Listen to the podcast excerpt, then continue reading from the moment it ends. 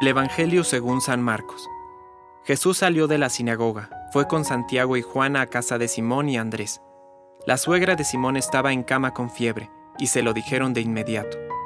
Él se acercó, la tomó de la mano y la hizo levantar. Entonces ella no tuvo más fiebre y se puso a servirlos.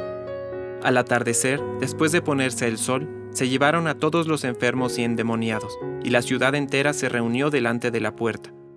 Jesús curó a muchos enfermos que sufrían de diversos males y expulsó a muchos demonios, pero a estos no los dejaba hablar, porque sabían quién era Él.